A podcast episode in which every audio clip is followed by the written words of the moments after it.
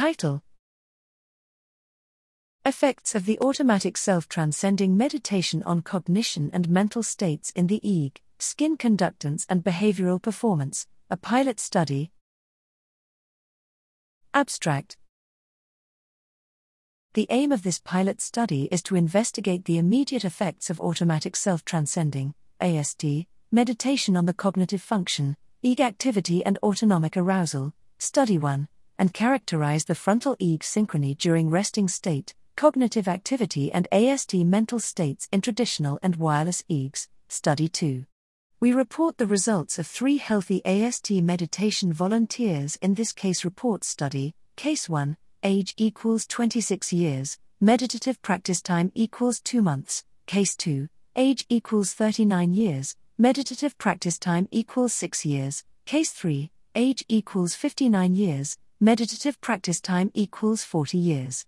In Study 1, the volunteers performed a protocol with simultaneous recording of EEG and skin conductance while performing the Stroop test, T0, followed by 20 minutes of AST meditation and immediately the same protocol performed at T0, T1. We analyzed P300 amplitude and latency, as well as test behavioral response and skin conductance activity before and immediately after a single session of AST. In Study 2, the same volunteers performed three tasks with eyes closed on two EEG equipment traditional and wireless, resting state, cognitive activity, and one session of AST, each for 20 minutes.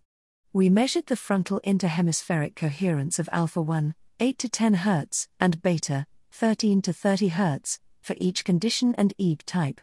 Our main findings show that there is an immediate beneficial effect after AST meditation at the level of the same individual with different patterns of P300 and skin conductance activity, and that AST meditation is marked by an overall increase in the frontal coherence of alpha 1 and beta bands when compared to other mental states.